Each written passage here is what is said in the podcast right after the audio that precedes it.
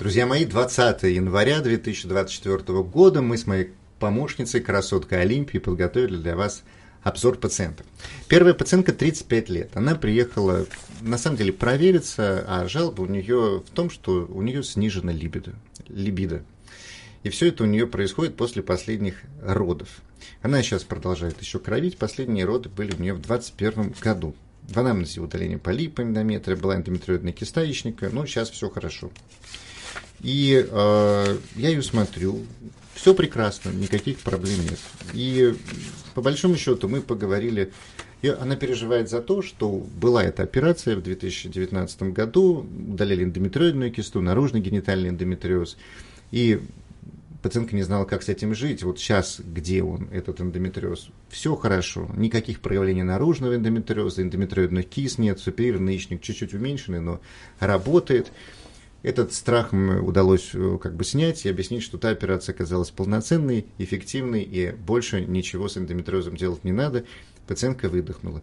Что касается либидо, то здесь ответ один. Я говорю, вы устали? Она говорит, я да. Я говорю, поэтому в этом случае последнее, что я рекомендую, это санаторно-курортное лечение. Оно вам поможет. Она говорит, это точно. На этом и порешили. Никаких гормонов здесь давать не надо. У пациентки все хорошо, просто устала. А следующая пациентка, 28 лет. Приехала с жалобами на скудные менструации, выделение с половых путей. Здесь история такая. Она длительно принимала гормональные контрацептивы и отменила их, планирует беременность. Пациентка очень, я сразу скажу, она очень тревожная. Вот прям смотришь на человека, человек тревожный. Вот прямо тяжело даже самому человеку от его тревожности. И имея все это, она решила еще, что мужу надо сдать спермограмму, а там вот они еще не пробовали беременеть. Я всегда говорю, что нужно сдавать после того, как попробовали, и не получилось. Но там, видимо, муж тоже тревожный и усталый. У него 1% нормальных сперматозоидов, и их мало. То есть, они слабые. Астена, тератозооспермия. Ну, то есть, совсем все плохо. И надо идти типа к врачу. И вот такая информация узналась. И пациентка с этим всем переживает. Что нашел я? Я нашел полип эндометрия. Представляете, то есть... Он совершенно себя никак не проявлял, но нашел небольшой полип эндометрия, вот, который нужно удалять. Вот еще одна тревожность для пациентки с тревожностью. Что касается того, что была сдана спермограмма, все, информация об ней есть. Теперь ее надо как-то опровергать, поэтому отправил ее в другую лабораторию, пересдавать уже спермограмму, МАР-тест и фрагментацию ДНК-сперматозоидов. Будем узнавать. Совершенно возможно, что и вправду есть такой мужской фактор, а может быть, это просто случайная спермограмма, которая дала такую картину. Но анализ есть, и теперь его надо опровергать. Вот это называется «сдавали анализы».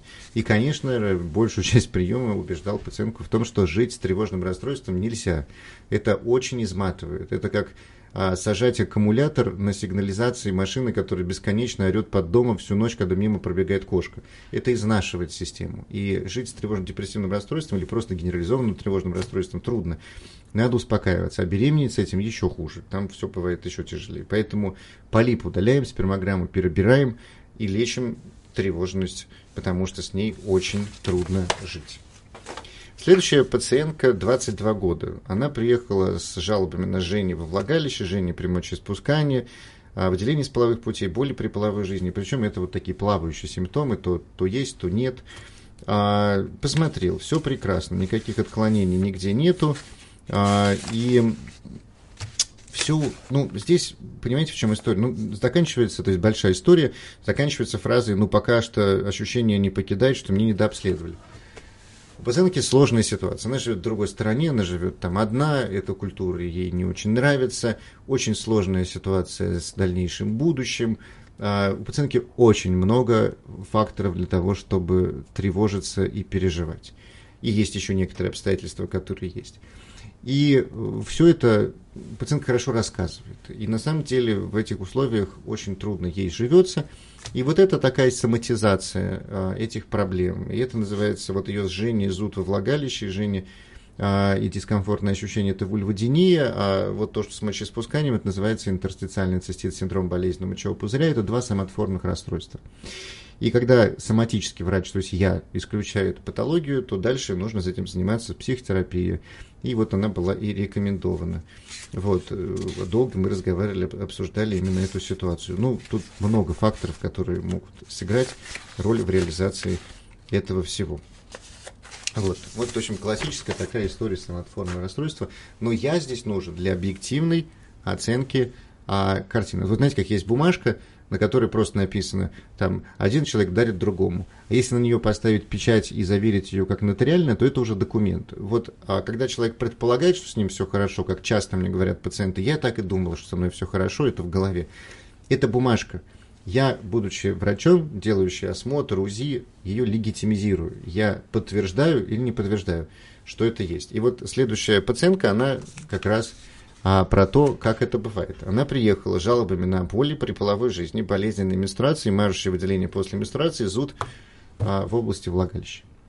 И, по идее, это классический набор симптомов, которых очень похожи на предыдущую пациентку, и можно предполагать. Но у пациентки есть полип эндометрия, который может давать мажущие выделения после менструации. У пациентки есть бактериальный вагиноз, который будет давать зуд и дискомфорт в области влагалища.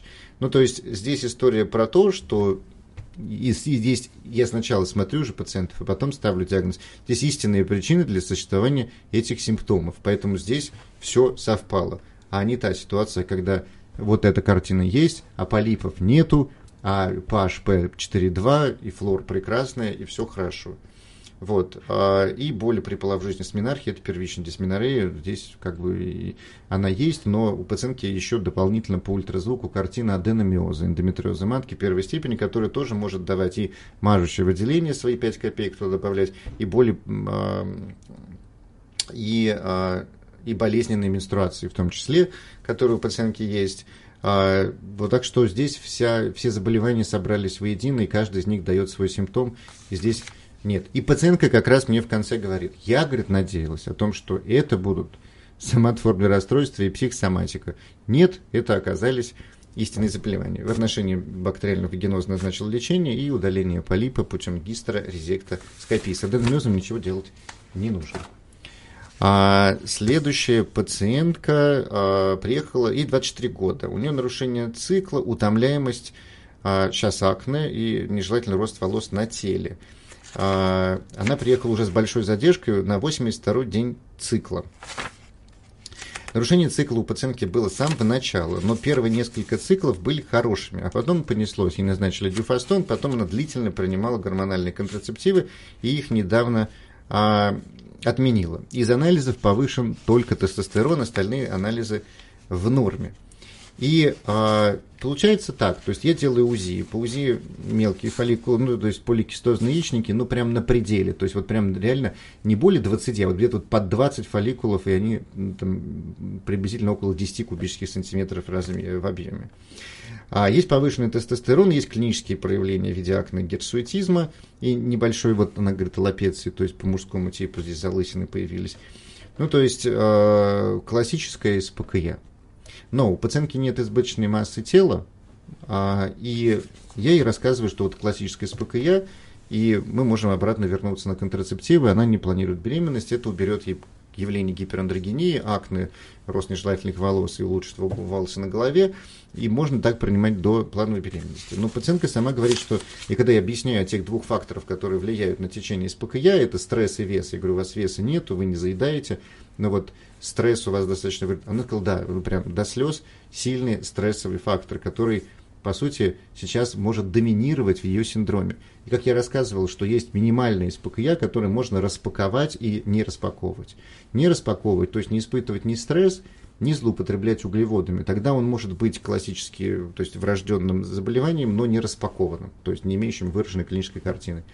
И может быть ситуация, в которой она распаковывается. И пациентка не распаковала ее за счет веса, но вот сейчас распаковывают ее за счет стресса, который сейчас присутствует, и есть для этого определенные причины.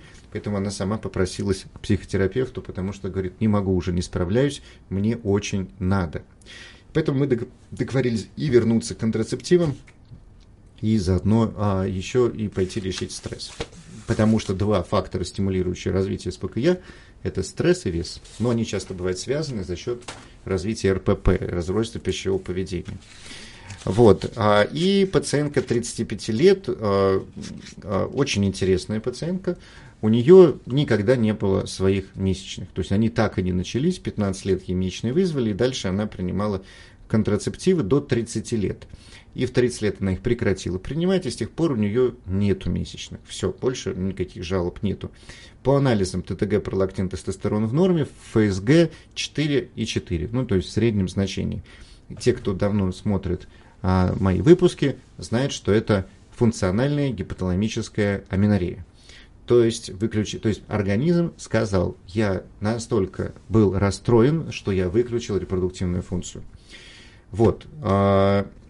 И по УЗИ, фолликулы в яичниках, все классически, то есть как будто стоит пауза, то есть просто не работает. Мозг выключает репродуктивную систему. Это называется функциональная гипоталамическая аменорея. Я в разных случаях рассказывал, и часто это была ситуация, при которой ребенок жил в условиях алкоголь зависим от одного из родителей. Это довольно сильно разрушающая ситуация. И вот в последних случаях ФГА, о которых я рассказывал, это была прям практически частая история. И у этой пациентки я спрашиваю, я говорю, простите, я говорю, а вот, собственно говоря, месячные так не начались, расскажите про свою семью, и было ли вот у кого-то такая история? Она говорит, нет, что у нас никогда таких ситуаций не было, но родители развелись. И, в общем, не вдаваясь в подробности, эта история про то, что вот наша пациентка, она, как она сказала, она жила одна в квартире, а родители, в общем и целом, строили свою личную жизнь по сторонам и как бы и не уделяли ей никакого внимания, и она вот там все время была одна, без какого-либо внимания родителей. То есть это драматическая ситуация, разрушающая основы формирование личности, семьи и отношений, понимаете? То есть, наверное, когда есть алкоголизм одного из родителей, это тот же уход, по сути, из семьи, который также драматически проживает ребенок, у которого в тот момент, когда должна закладываться конструкция семьи, отношений, всего остального, она не происходит. Более того, наверное, в этот момент ребенок испытывает страшную, необъяснимую боль. И вот эта боль начинает ассоциироваться со словом «семья» и «отношения».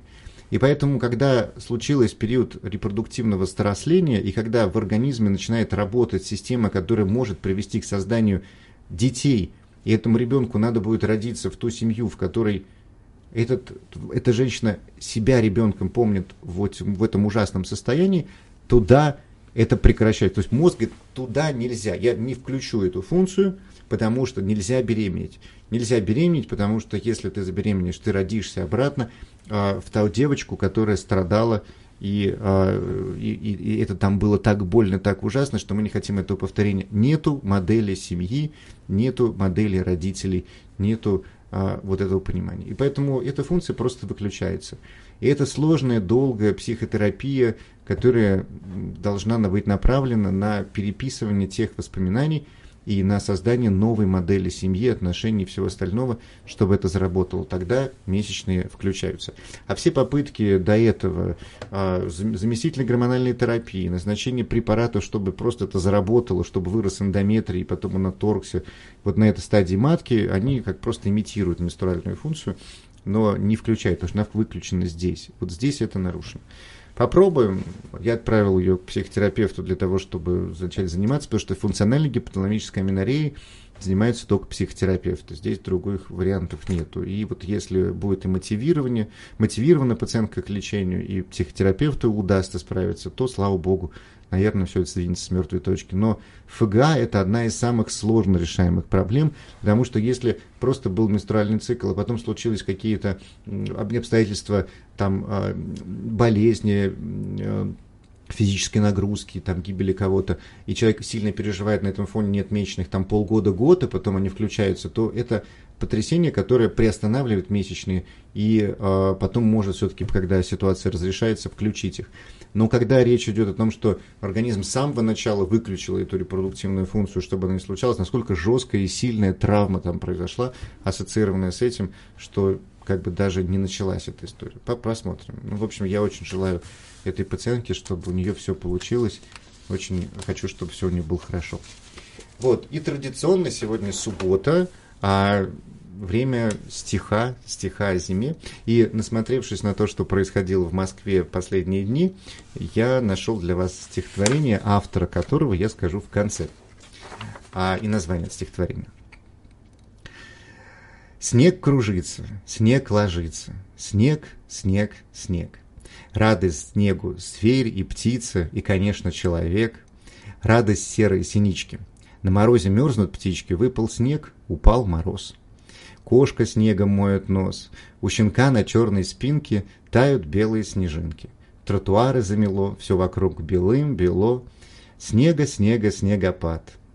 Хватит дела для лопат, для лопаты, для скребков, для больших грузовиков.